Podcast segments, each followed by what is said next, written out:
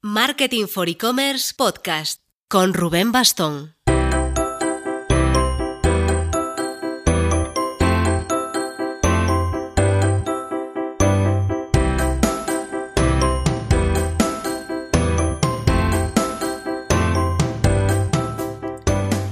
Hola marketers, última oportunidad. Este jueves es Next y Payments Madrid, estamos en modo últimas entradas, así que si queréis poneros al día de tendencias de pago, eh, pagos por móvil, pasarelas de pago, Challenger Banks, internacionalización, cómo va el tema de los pagos en China y Japón, aprovechad que tenemos un descuento del 50% si vais al Eventbrite, os ponemos el enlace en la descripción del evento y usáis el código exclusivo para vosotros, el código podcast.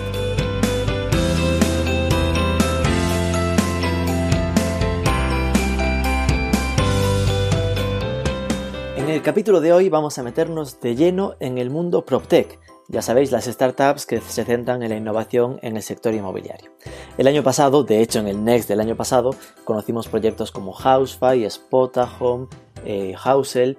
Hoy vamos a entrevistar a Miguel Andrés, que es el CTO, el director de tecnología, en Buddy, una startup centrada en alquiler estable, no vacacional, de pisos o habitaciones. Miguel, lo notaréis, es argentino, doctorado en seguridad informática en Holanda, pasó seis años en Google, liderando proyectos top, tope de power en Google Pay, y eh, nos va a hacer entender lo importante que es a día de hoy la tecnología para aportar valor añadido y no ser tan fácilmente imitado.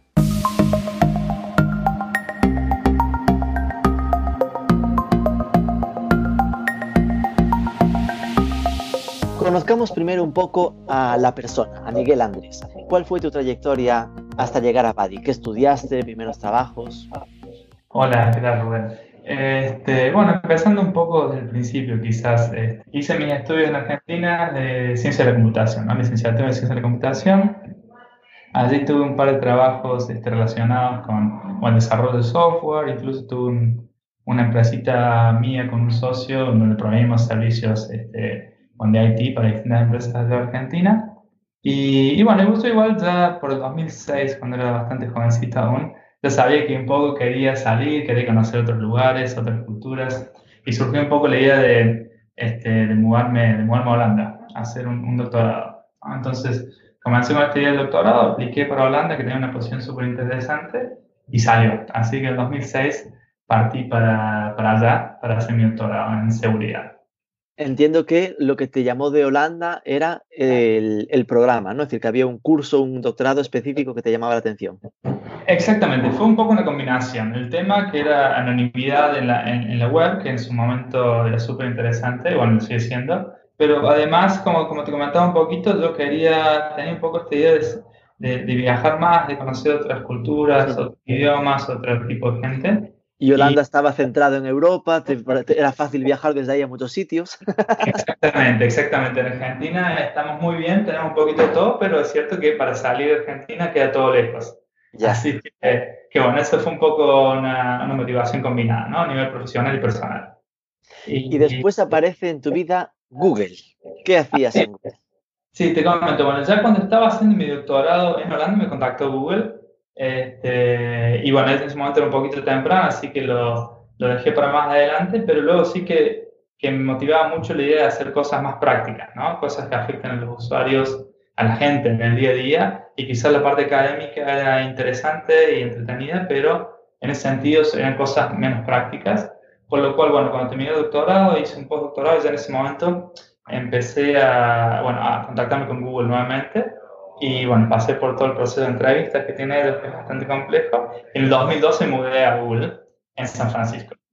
Sí, este, bueno, inicialmente trabajé en Mountain View, donde tuve un grupo de seguridad, más que nada por mi background que tenía en, un poco de la academia que era seguridad. Eso suena, Google me quería fichar, no sabía para qué, pero le interesaba. Así que bueno, llegué y me pusieron ahí un poco así, un poco así. En principio, cuando uno entra en Google, este, y que quizás sea un poquito distinto a otras empresas, ellos buscan personas que, que les resulten eh, como potencialmente interesantes en el sentido de que tienen capacidad técnica y, y pueden andar bien a nivel técnico, técnico ¿no? que pueden, pueden, llevar a cabo proyectos interesantes, y, pero no necesariamente con un equipo o un proyecto ya en mente, ¿verdad? Entonces uno va, el proceso de entrevistas es bastante genérico y luego a la hora, de, si pasan las entrevistas, ya sí es como está la parte de team matching, donde hay distintos equipos que te van haciendo un poco el, este, el pitch para que trabajes con ellos. Te hacen un Tinder, ¿no? De a, ver con quién encajas mejor. Una cosa así, entonces terminas hablando básicamente con distintos este, managers de allá, donde todos te, te, comentan qué es lo que hace el equipo y quieren que trabajes para ellos. Y bueno, ya terminé con, con, esta parte de Google Identity que se llama, que es con relacionada a seguridad. Esto es un tema de el nombre de usuario de Google, las contraseñas, cómo guardarlas de manera segura, Second Factor Authentication para proteger las cuentas, eh, y bueno, y demás temas relacionados. ¿no? Yo estuve en ese momento como líder técnico de un, equipo que, que, bueno, que trabajaba en esa área. Cuando uno es líder técnico de un proyecto así, ¿cuánta gente tenías a, tu cargo más o menos por dimensionar? En ese momento, mira, que fue un poquito al principio, yo creo que en este proyecto trabajamos unas 10 personas y igual después nos fuimos expandiendo, eh, dependiendo a veces de, también del, eh, de la tarea en particular. Había unas tareas que trabajamos también con gente acá en Europa, en Suiza, en otro, en otro momento con gente de Israel, en donde quizás éramos más, pero la gente un poco trabajando más este, full time en esto. En Mont también en ese momento tenemos unas 10 personas. Eh, y bueno, estuve tres años con ese tema y luego un poquito me, me seguí faltando la parte de hacer cosas más prácticas, porque seguridad es muy interesante, pero en este sentido un poco infraestructura para los usuarios de Google y para otras empresas que usan Google eh, eh, como parte de su arquitectura, porque tenemos una parte de APIs externas. Este, pues, la cuestión está de eh, signing with Google y ese tipo de servicios que provee Google. Ajá. Que, que, me pasé a Google Pay, que es este servicio para pagar con el teléfono, ¿sí? donde uno pone las tarjetas de crédito y la idea es que puedo utilizar el teléfono para pagar en lugar de la tarjeta de crédito. Y si te parece, te cuento un poquito los proyectos que hice. Esto fue lo, más reciente antes de venir para acá, para Barcelona. Cuéntame. ¿Eh? Te cuento, te cuento. Bueno, los, yo creo que los dos más interesantes son los siguientes. El primero, eh, te cuento un poquito la historia porque también es eh, quizás curiosa, ¿no? El primero, yo cuando llegué a Google Pay, este, empecé como a buscar proyectos interesantes en, en, ese momento de mi carrera para hacer y yo estaba buscando cosas con alto impacto y se me ocurrió esta idea de este, transporte público, cómo hacer para poner tarjetas de transporte público en el teléfono. ¿no? Eh, y esto significa básicamente en, muchos lugares del mundo, en una tarjeta donde tenés como un balance ¿no? este, o un pase mensual, semanal, este, que se, se, utiliza para este, utilizar el transporte público, ya sea el metro, el bus o lo que fuese. ¿sí? Y la idea mía un poco, bueno, esta tecnología está dando vuelta hace 20 años y es bastante vieja. Yo recuerdo incluso viviendo en, en, en París en su momento, como este, al principio del mes había una cola inmensa al frente de las máquinas expendedoras porque todo el mundo quería renovar su pase mensual. Estaban todos el móvil en la mano, este, haciendo tiempo y pensando un poco yo, en mi lado, cómo podemos hacer para mejorar esto. ¿no? Entonces, esa fue la propuesta y lo trabajé en lo que se llama este, este, esta noción de, eh, de 20%, de 20% del tiempo que tenemos en Google para trabajar en proyectos que nos resultan interesantes. ¿sí? Así comencé ese proyecto y bueno, primero un poco entender la parte técnica, cómo poder hacerlo, después un poco también la parte de negocios, porque están las, hay empresas un poco de por medio, eh, que son las que proveen estos protocolos, que proveen las tarjetas físicas, que, que, son las que tienen un poco el, el monopolio del, mercado. Entonces, bueno, un poco hablar con estas empresas este, gigantes para tratar de convencerlas de que trabajen con nosotros Después toda una parte bueno, normal de firmar contratos y demás. La cuestión es que eventualmente este, tenía una propuesta bastante concreta en cuanto a cómo hacer a nivel técnico. Las agencias de transporte público están todas encantadas con la idea, porque hoy por hoy con, con el tema de Uber, Lyft y demás es como que están perdiendo muchos, muchos usuarios y la idea de renovarse tecnológicamente es algo que los atrae mucho. ¿no? Este, y bueno, ahí fue más que nada hablar con la parte ejecutiva de Google para armar un equipo de transporte público en Google que lo comenzamos en el 2017 y en el 2018, el año pasado, ya tuvimos los, lanzamientos iniciales, primero en Vegas, en Las Vegas en Estados Unidos, luego en, Inglaterra, ahora largamos hace poquito en, en, Australia y nos estamos un poco expandiendo a nivel global, ¿no? Un proyecto, yo hoy por hoy unas 50 60 personas en, en, todo el mundo y yo estaba un poco la, liderando toda la parte técnica. Al principio hacía un poquito de todo, también la parte de producto, la parte de business y demás, pero después eventualmente cuando me dieron el, el, OK para crear el equipo, ya fuimos contratando distintas personas, de cada una un poco su especialidad. ¿sí? Y esto entiendo que sería el, básicamente que, que entres al autobús y enseñes el móvil al lector directamente, ¿no? Exactamente, en lugar de la tarjeta, no solo eso, ¿no? uno en principio puedes comprar tu pase directamente usando el teléfono, entonces no tenés que ir a la, a la agencia de transporte, a la estación de trenes para comprar tu ticket, ¿sí? Mm. Este, y ahí es donde también lo combinamos ahora, por ejemplo, con Google Maps, para que si yo digo quiero ir del punto A al punto B, en lugar de decirme solamente cómo llegar, me puede decir apretar este botón y te compras el pase y ya lo tenés en, el móvil y no tenés que preocuparte por estar bueno, comprándolo con la agencia. Claro, son pequeños pasos que para el usuario final entre comillas, parecen sencillos, pero que a la hora de hacerlo realidad es lo que tú comentas, ¿no? Significa hablar con empresas gigantes y montar equipos en todo el mundo y es una, un poco liada, ¿no? Y a nivel técnico, también a nivel de seguridad es súper complejo cómo hacer para proteger esa información que tenemos en los pases, ¿no? Que en definitiva es dinero, este, en un teléfono móvil que quizás no tiene los mismos, eh, las mismas garantías de seguridad que tenemos las tarjetas estas, que son de estilo de tarjetas de crédito, ¿no? que tienen un chip que es, que es seguro, eh, que no se puede acceder. Así que bueno, ese es uno de los proyectos. El otro, si quieres que te cuente un poquito más, este, Google. Eh, el otro fue lanzar Google Pay en Japón, ¿no? que un poco en, en, su momento en que estaba empezando a mirar el transporte público este, la tecnología, me, me, me contactan con la parte de, de, los jefes que tenemos en Google Pay porque estaban, este, bueno, estaba la compañía esta Sony de Japón eh, tratando de, tener una charla con nosotros para ver si podemos hacer algo juntos en Japón. Así como era un poco el que estaba mirando la tecnología esta en particular, me llevaron a esta charla inicial donde Sony nos propone hacer algo en conjunto este, en Japón. Nosotros en principio habíamos un poco descartado la propuesta, eh, hemos hecho un poco un análisis interno y más allá de que Japón es el mercado más grande del mundo para lo que hacemos nosotros, por, lo cual es súper interesante, ellos tienen una tecnología totalmente distinta, ¿no? ¿no? No, tienen esta cuestión de tarjetas de crédito, Visa, Mastercard, que nos permiten a nosotros escalar muy bien, sino que tienen tecnología local que provee Sony. Esto sería un, aunque Japón es un mercado muy atractivo porque son muy avanzados, hay mucha gente pagando con el móvil, por otra parte, es, están tan avanzados que ya tienen mucha tecnología propia desarrollada que no es exactamente la misma que estaba desarrollando Google, ¿no? Exactamente, ¿no? Es, muy distinta a la que desarrolla Google o Apple o bueno, todas estas este, wallets que tenemos este, en, los, móviles. Eh, y, y en, en, particular, bueno, este, había que, que en, nuestro caso, los, teléfonos Android no tienen, no, pensamos nosotros que no tenían el, el, sistema de hardware que necesitamos para poder soportar eso, ¿no? Y eso es un poco lo que nos comenta la gente de Sony, que sí lo tienen que hablemos, que nos sentemos juntos, que podemos hacer algo, que podemos hacer algo, ¿no?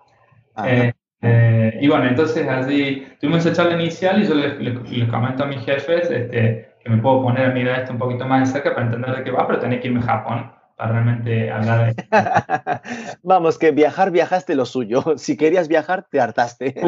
y ese año me fui, me pasé cuatro meses y medio en Japón, viajé más de diez veces. Así que sí, me lo pasé en un avión.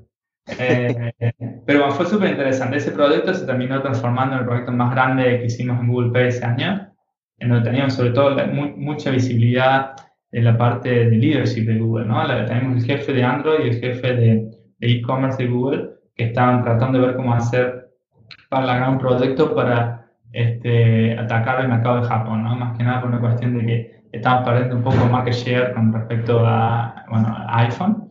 Este, entonces hay que buscar una forma de revertir esto y este terminó siendo un proyecto este, que, que, nos ayudase con, con, ese objetivo y se transformó en prioridad súper grande, por lo cual me, me, tuve que bueno, armar un equipo lo antes posible y, y pasarnos ese, ese, año 2016 que fue este, bueno, trabajando muchísimo para, para lanzar, que lo terminamos lanzando en diciembre, a finales del año. Es decir, que esto está funcionando ya, petándolo en Japón, ¿no? Ah, sí, está funcionando, lo, lo, lanzamos ese año y luego yo después, que como si yo en ese momento estaba trabajando aún en el proyecto este 20% del transporte público y una vez que el transporte público terminamos de definir con los contratos y más, me pasé del proyecto de Japón al proyecto de transporte público. Y el proyecto de Japón siguió creciendo y seguimos haciendo varios lanzamientos y hoy por hoy la app en Japón es... Este, es una, una, aplicación fuertísima. Tenemos el Google Pay, los mercados más Japón, los mercados más grandes del mundo que tenemos para, para Google Pay. Entonces, siendo un poco polimalo, claro, siempre se suele valorar aquello de mm, eh, Google como aspiracional.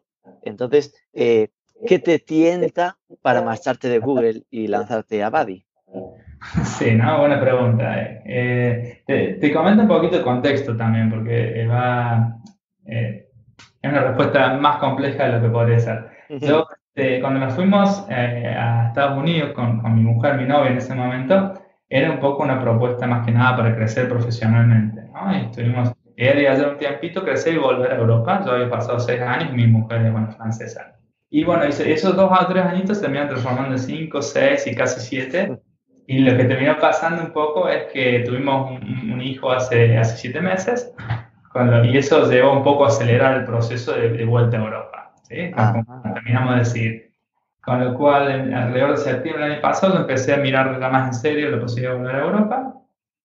Y lo que hice fue con, con los recruiters que, que, nos contactan bastante al estar en Silicon Valley, en Google, me fijé en algunos que tenían un perfil de, este, más de, para trabajar en Europa. Y había, en particular en Barcelona, que es lo que, lo que más me interesaba de Europa. ¿sí?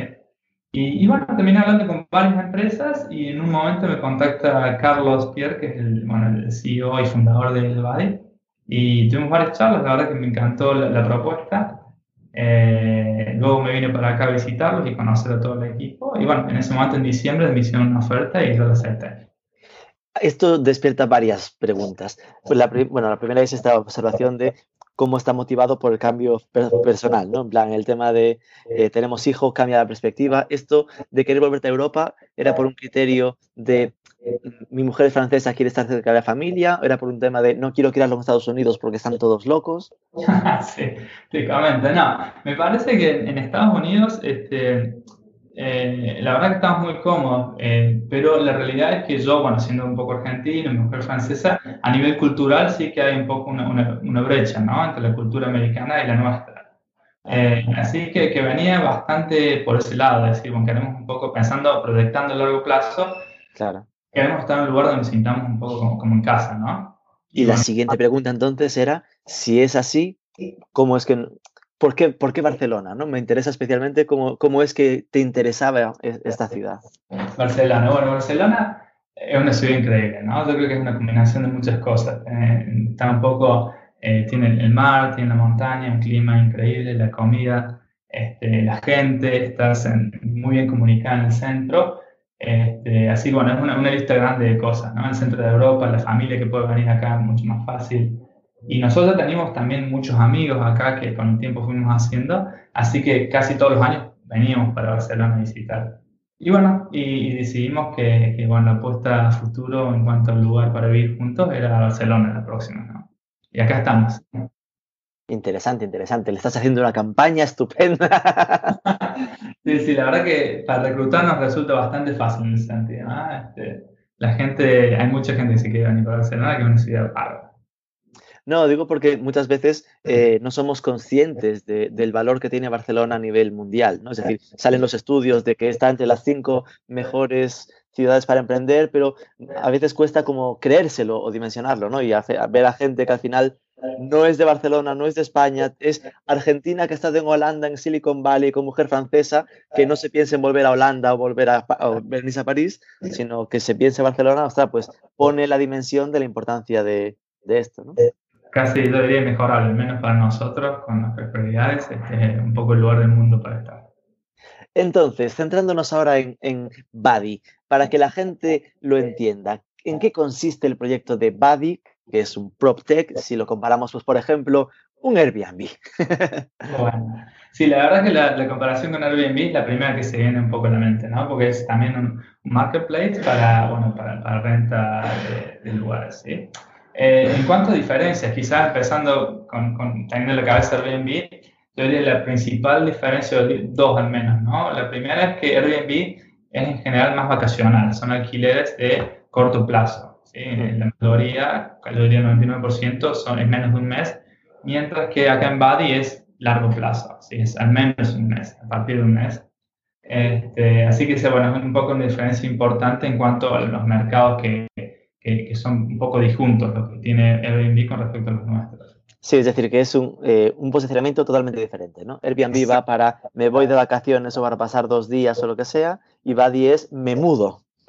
Exacto, me estoy mudando a este lugar, quiero conseguir Y acá va la otra la segunda diferencia, ¿no? que nosotros también estamos muy enfocados no solamente en el alquiler del piso entero, sino de una habitación para compartir el tema del co-living. Este, que eso también le añade una dimensión distinta, que es quizás una dimensión social importante, en la cual si yo me voy por un fin de semana, no me importa quién está en el piso o si hay o no hay alguien, pero si me voy a vivir con alguien, quiero que realmente esa persona sea, seamos compatibles, ¿no? Este, yo creo que quizás todos hemos vivido con personas que, o al menos en mi, caso personal, con personas con las que me he llevado muy bien y han sido hoy por hoy son amigos y es increíble. Y si no te llevas tan bien, es un problema. Que este prisma, el de que también se alquilen habitaciones, es seguramente el que os diferencia más de otro player que sería Spotahome, ¿no? Que al Spotahome sí que va más centrado al alquiler no vacacional, pero en principio de apartamento completo, ¿no?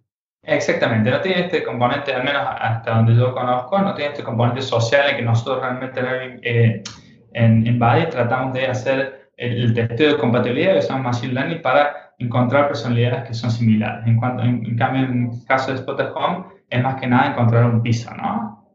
Con lo cual hay ese componente social y ya ahí empiezo a imaginarme por qué hay un perfil técnico eh, al que se le da tanta importancia en este asunto, ¿no? El testeo de personalidad, eso suena a mucha, mucha máquina detrás, ¿no?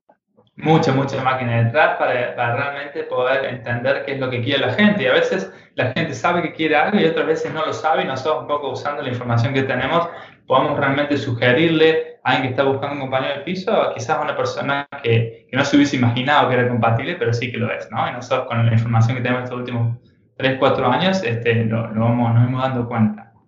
Ahí venimos a lo que es porque muchas veces se habla de Big Data como algo súper etéreo y poco concreto, aquí estaríamos en una aplicación básica de esto es Big Data, recojo información de muchos usuarios y lo que hago es aprender o aplicar información, estructurar la información para tomar decisiones en base a ella.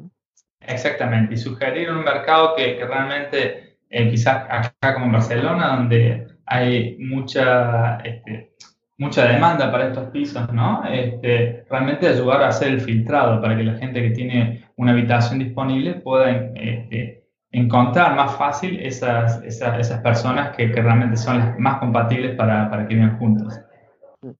Eh, ¿Cuál es el modelo de negocio de Bati? Es decir, entiendo que le cobra un porcentaje al, al alquilador o cómo va. Sí, te comento, mira, hasta hoy por hoy ha sido más que nada crecimiento, ¿no? No estamos, es una plataforma gratis en la que nos hemos enfocado principalmente en, en adquirir, este, bueno, que la gente use el servicio, ¿no? que la gente le guste, que lo utilice, que le sirva. Y, y, bueno, hemos crecido mucho, por ahora tenemos más de un millón de usuarios, hemos, tenemos más de 10 millones, este, un poco de, de, de, requests para hacer un, alquiler, con lo cual este, le, este, ha, ido, ha ido creciendo muchísimo. Eh, es decir, por ahora vivís de los inversores, dilo así. Los inversores, 100%, de todas formas, esto ya pronto va a cambiar, eh, ya a partir de alrededor de junio nos vamos a enfocar también un poquito en ver cómo, cómo generar un poquito de, de revenue al agregar de nuevo valor, un poco la transacción está, lo, lo, que vos me comentabas al principio, esto de que, que el que arrienda el piso este, paga un poquito y el que busca y el que alquila el piso también.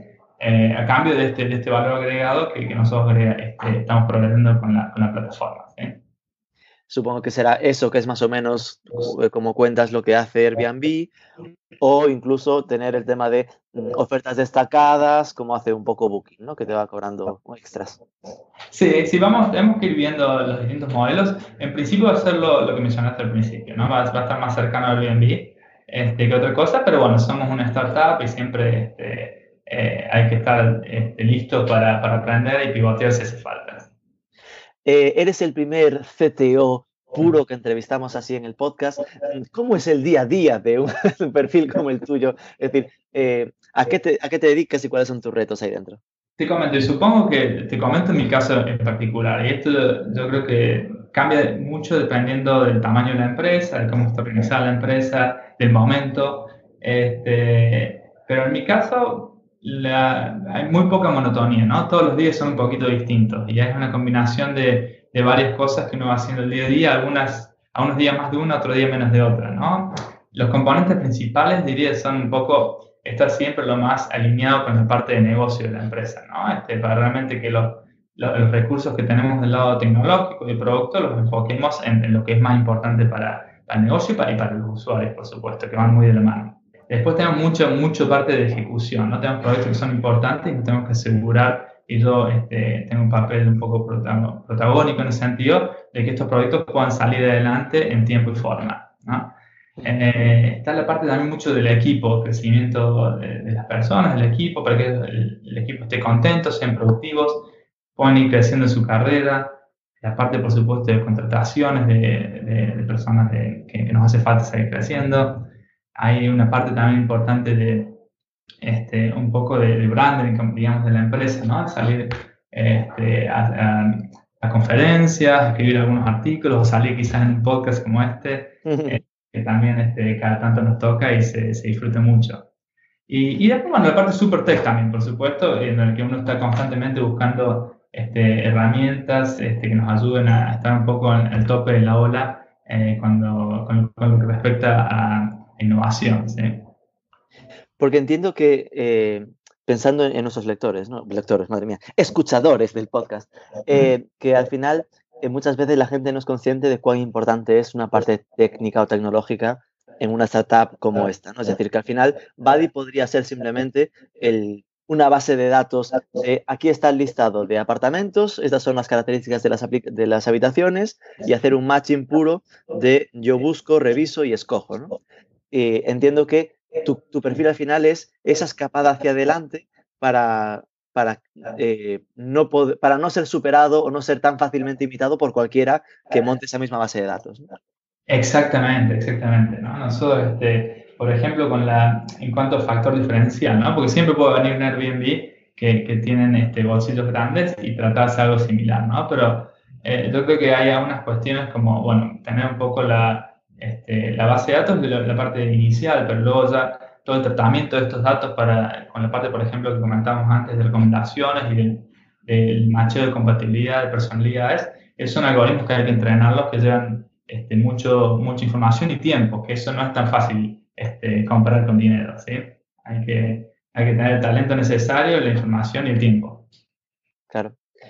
¿Qué proyectos son los que ves, ya no digo en Buddy, ¿no? sino como en general con startups grandes y que te sorprende o te impresiona pues lo bien que funciona, lo bien que lo hacen a nivel técnico? Como tus referencias a, imitar. ¿no? ¿A nivel referencia, a nivel proyecto o personas? Proyecto. Proyectos. Este, bueno, yo en Buddy estoy llegado hace un tiempito y te comento lo que, lo que quizás a una de las cosas que más me llaman la atención es un poco también lo que comentamos hace un ratito, esta, esta capa de, machine learning que tenemos para este, realmente poder eh, hacer el macheo de personas, que, es increíble, ¿no? Eh, y descubrir cosas que quizás las personas mismas no sabían en cuanto a compatibilidades que tienen con, con otros usuarios, ¿no? Eh, eso por un lado. Por otro lado, para mencionar quizás alguna otra cuestión, tenemos la parte, nosotros marketplace y algo muy importante para nosotros, la calidad de los datos que tenemos en la plataforma, ¿no? La gente va subiendo fotos, por ejemplo, que es súper importante para que los usuarios puedan ver este piso me gusta o no. Este, y lo que tenemos, por ejemplo, algo que, nos, está resultando súper práctico es, son algoritmos que nos permiten automáticamente determinar si las fotos son de alta calidad o no, para poder este, mantener este, este, este, mínimo de calidad en la plataforma. ¿sí? Y eso, hacerlo de forma automática, en la que no hace falta tener una persona que esté mirándose todas las fotos, es súper importante, ¿no? A la hora de poder escalar este servicio a nivel global. Este, así, bueno, ese, ese, es otro tema que la verdad es que me, me gusta mucho y, y nos está sirviendo un montón. Y recoge el guante, ya que me preguntabas sobre si eran empresas o personas, digo, y si te preguntase por personas que consideras de referencia. sí, esa, a ver, un poquito más difícil. Yo creo que sería, sería una persona, quizás, sino, este, te, te comento algunas cosas que me gustan mucho de, de, referencias que yo tengo, ¿no? Y bueno, yo vengo un poco del mundo de Google, así que quizás sea un poco biased, voy a empezar por el lado de Larry Page, que, que bueno, fue nuestro fundador este, y siguió por mucho tiempo, que, que realmente increíble que se, se lo montado desde el punto de vista super techy, haciendo un doctorado en Stanford, se creó un algoritmo que realmente para evolucionar cómo, este, cómo, cómo encontramos información, ¿no? Y haber llevado eso desde la parte tecnológica, que es un algoritmo, a, a, una empresa como es hoy por hoy Google, la verdad es que es, este, me parece increíble. ¿sí? Así que el lado técnico, este, me voy con Larry. Yo, bueno, por supuesto, a, nivel un poco innovación y, visión, me parece que Steve Jobs también es un, ejemplo a seguir, ¿no? Eh, siempre lo, lo, he seguido bastante y también se montó Apple, que por hoy es una, empresa increíble, y lo, se lo montó dos veces, la primera vez y después se tuvo que ir y después volver y, y levantarlos cuando, estaba, cuando Apple estaba muy mal, ¿no? creando el iPhone que realmente cambió este, la forma en la que todo, todo el mundo se maneja ¿no? con, la, con la tecnología hoy por hoy móvil. Eso sí que fue un cambio de alto impacto, ¿no? a nivel mundial, realmente la forma en la que la gente se maneja día a día, ¿no? Que es increíble que una persona tenga tanta influencia sobre el resto del mundo a través de tecnología, ¿sí? Este, y te, te, comento una última cuestión a, nivel persona o quizás un poco ejemplo a seguir. Este, del lado de Bill Gates, toda la parte del altruismo que tienen él y su mujer, ¿no? Estas personas que, que se dan tan alto y que eh, hacen tanto dinero, porque la, la realidad es que, que a nivel de tecnología está tan metida en el día a día nuestro que si uno realmente hace algo que agregue mucho valor en el día a día, como en su momento era este, el sistema operativo Windows y Office, este, realmente hace mucha pasta y esto, esta gente que se dedique, eh, que ha dedicado su vida y su fortuna hoy por hoy a, este, al altruismo, ¿no? mejorar en este caso, se dedican mucho a cuestiones en África, del malaria y demás, que, que realmente me parece un ejemplo a seguir y ojalá tuviesen más líderes que, que fuesen por ese camino. ¿no? Oye, menudos tres referentes has planteado. Nada menos que Larry Page, Steve Jobs y Bill Gates. Solo ahora ya es que por, alusiones casi te falta preguntarte, Jeff Bezos, no está aquí Jeff Bezos. Jeff, sí, también un tío increíble, ¿no? Como él se ha organizado una empresa de cero, ¿no? Con esta idea inicialmente con los libros este, y cómo la ido expandiendo y formando y acomodando para decir, bueno, inicialmente quiero meter todos los libros del mundo en mi plataforma y después expandir a a todo, todo lo que puedas comprar este, en una tienda, este, lo quiero poder comprar también este, a través de Amazon. Y, el, y, el, quinteto estelar, el actual Steve Jobs, para mí, Elon Musk. Elon Musk. Elon Musk es un tío súper interesante. Yo, si, si, pudiese elegir una persona para tomar una cerveza, quizás sería Elon Musk. Y le preguntaría más por el tema de SpaceX, que a mí personalmente, lo que ha hecho con Tesla, este, la verdad es que es increíble. Y todos esto, estos proyectos que tiene poder con los túneles, es como que el tío no tiene límites con la imaginación, ¿no? Y realmente ha hecho cosas, no solamente imaginación, sino que las ha volcado a empresas. Pero la que más me llama a mí es la parte de SpaceX, ¿no? Que me encantaría, este, que es un proyecto a nivel espacial y, bueno, este, llegar a Marte y demás, son cosas súper interesantes personalmente que, bueno, me lo pasaría bien charlando con él. No, digo porque hay veces, en plan, con Elon Musk hay como eh, gente muy apasionada para bien y para mal, ¿no? Es decir, que hay muchos que al final dicen que es un mucho humo, que bueno, sí, lanza muchas cosas pero no consigue nada o cosas de ese estilo. Y yo creo que, bueno, yo soy de los believers, ¿no? De los que me, gusta mucho el perfil, pero que me flipa, en plan, la cantidad de, la capacidad que tiene no solo para poner foco en una, sino para estar a cinco al mismo tiempo, que probablemente sea su gran error, entre comillas, ¿no? De, de querer hacer tanto que no le da. Es difícil, ¿no? Yo no sé cómo se las arregla. Aparte, tiene familia, creo que tiene dos hijos. No sé cómo se las arregla para hacer todo. Tiene empresas en Los Ángeles, empresas en Silicon Valley. Se la debe pasar en un avión, ¿no? Pero, pero bueno, de alguna forma este, se las ha arreglado para ir avanzando con todas estas empresas un poco en paralelo, ¿no? Todas empresas de billones de dólares. Sí, es una, locura. Y en tu día a día eh, tienes contacto con Carlos Pierre, decías que te entrevistar al principio, o Ignacio Giral, o ya están en ese nivel de jet privado constantemente, ya en otra división. No, no, no para nada. A Carlos lo, tengo todo el día, está todo el día en la oficina. La verdad que es un chico trabaja, trabaja súper bien, muy fuerte, este, y eh, bueno, es realmente una, una de esas personas que motivan mucho, ¿no? Este, a, todo, a toda la empresa. Y yo, bueno, también yo creo que me reúno todos los días, tanto en la oficina y a veces también afuera nos juntamos un poco a, hacer deporte o a, hacer, a tomar una cervecita, que también está muy bien, ¿no? No toda la vida es trabajo. Ya. ¿Y cómo crees que evolucionará? Porque claro, estamos viendo a día de hoy un, altísimo dinamismo del sector PropTech, ¿no? Es decir, obviamente la referencia histórica está en Airbnb, pero han empezado a aparecer estos Spot a Home, Housefy, Housel, prohipotecas que sacó hace poco Carlos Blanco, quitando ya parte Badi, que estamos comentando. Em, ¿Cómo crees que esto evolucionará? ¿Logrará cambiar la forma de consumo tradicional de, los, de la inmobiliaria? Te comento a nivel personal, ¿no? y ten en cuenta que también que, que, soy un poquito nuevo en el área, así que tampoco voy a bajar tanto. pero, pero no tengo dudas, ¿no? Que la tecnología va a ser revolucionando el sector, ¿no? Y quizás, bueno, en su momento empezando con Airbnb y el sector hotelero, esto se va a seguir expandiendo, ¿no? Me parece que la tecnología este, tiene el potencial este de agregar un valor añadido tan importante en, en el sector que, que, no me quedan dudas de que, de que alguna de estas empresas realmente va a terminar revolucionando el espacio inmobiliario, ¿no? Este, yo, y por experiencia propia incluso lo digo, ¿no? Cuando estuve en París me acuerdo de haber estado este, haciendo tener que hacer entrevistas, incluso en San Francisco también, ¿no? Es como que estás esperando afuera de un piso y entran en baches de 10 personas para ver el piso, tenés 5 minutos, si te gusta hay que estar con el billetero en el bolsillo listos para pagar, este, te hacen entrevistas para, como, como si fuesen, no sé, ir a buscar un trabajo. Eh, y bueno, es un proceso, la verdad, que bastante complejo. Después de la firma del contrato, que personalmente, encontrar todas las distintas inmobiliarias, ¿no? Un poco a mano.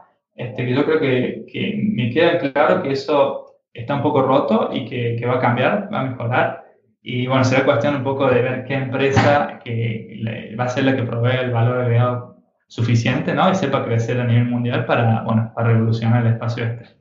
Ok, vamos entonces con las últimas ya sencillitas, simplemente para conocer un poco mm, opiniones de gente eh, técnica importante como vosotros sobre temas de nuestro día a día. siendo ex Google, ¿eres más de iOS o de Android? Esa, esto es fácil, me voy, me voy con Android. Seguro que antes de Google tenías un iPhone, confiesa. Mira, tuve uno que me, me convenció mi, mi novia en ese momento de comprar. Me lo compró ella, incluso. Estaba medio negado. Lo compró ella, yo no lo quería. No lo quería, pero me lo terminó comprando y lo, y lo usé. así que entré en Google, seguro. Sí. No, pero cuando entré en Google sí que me pasé Android y estaba muy contento, ¿no? La verdad que mucha, mucha más flexibilidad como sistema operativo, este, que para los chicos techis que nos encanta jugar un poco con eso, este, no, nos viene bien la capacidad de personalización y de poder hacer lo que quieras con él, ¿no? Exactamente, lo que quieras. Supongo que entonces a nivel de navegador que usas habitualmente tampoco habrá duda, ¿no? Eh, hoy por el Chrome, pero es cierto que, que, que, anda muy bien, es muy seguro. Igual también he usado y cada tanto voy cambiando un poquito con Firefox, también me, me llevo muy bien. Este, últimamente me estaba resultando más pesado Firefox, por eso uso Chrome, pero me gusta ir este, probando distintas cosas, ¿no? Para quedarte un poco objetivo con respecto a la... ¿Y cuál es tu red social preferida, la primera que hables eh, al día por la mañana? No soy tanto de las redes sociales, la, única que uso es eh, Facebook, sinceramente, y la uso un poco pasivo para, para seguir un poco toda la gente que, que bueno, que he ido conociendo alrededor del mundo, ¿no? Eh, pero Twitter, este, Pinterest, ese tipo de cosas, no, la verdad es que no, no tengo tanto. Me llevan tiempo, dan tiempo que por hoy tampoco tengo tanto. Así ah. que me metí con Facebook y acá y me quedé ahí. Es decir, que es ese punto de tengo Facebook porque es donde he ido añadiendo los amigos de toda la vida, pero, pero eres muy, muy poco proactivo, ¿no? Ni, publicas ni nada. Muy poquito público, muy poquito. Más que nada para ir siguiendo la vida de las personas y, y bueno, cada tanto ir comunicando cuando veo una foto alguien que tuvo un bebito, Ahí sí le escribí, por ejemplo, felicitaciones, tío. Claro. Si te preguntase sobre un e-commerce, algún e-commerce que tengas como de referencia, el que más uses o el que más te guste. Sí, mira, eh, hablamos de Jeff hace un ratito, ¿no? La verdad que sería Amazon. En este caso, de a poquito me he, hecho, me he ido haciendo cada vez más este, dependiente de Amazon y es un servicio, hoy por tiene un servicio increíble y lo uso casi todos los días. Decir, que ahora ya eres Amazon Prime, ya verás hasta sus series. Todo, todo, sí, incluyendo este, Game of Thrones ahora últimamente. Eh, ¿Una afición fuera de las pantallas? Eh, mm, fuera de pantallas, bueno, supongo como un argentino los basados. okay. y, y, bueno, después familia, con estar con la familia, amigos, y a tomar algo, comer algo, la verdad es que, o caminar, es algo que trato de hacer para desenchufarme un poco, ¿no? Que si nos pasamos todo el día frente del ordenador. Y si te preguntase por un posible entrevistado que creas que podría aportar algo estimulante a nuestros escuchadores del podcast. Bueno, mira, te diría Elon Musk. y si lo entrevistas, avísame, así te acompaño. vale, le escribiré de tu parte. vale, que, que te lo recomiendo yo. Ya le escribo por Twitter, porque bueno, él en Twitter sí que es activo, no como tú. Sí, sí, es cierto. Pues Miguel Andrés, muchísimas gracias por, por todo lo que nos has comentado. No, pues nada, Rubén, muchas gracias a vos por el tiempo y bueno, saludos para todos.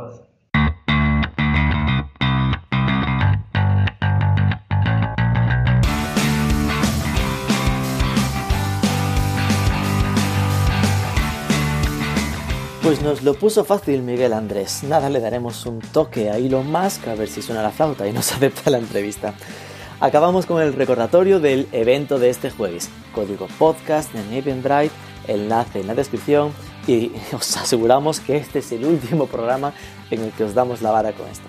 Recordad si ya no queréis nada de nosotros, dándonos un cariñito al menos, una review en Apple Store, un me gusta en ebooks, suscribíos, compartir y sea lo que sea, nos vemos, nos escuchamos el próximo lunes.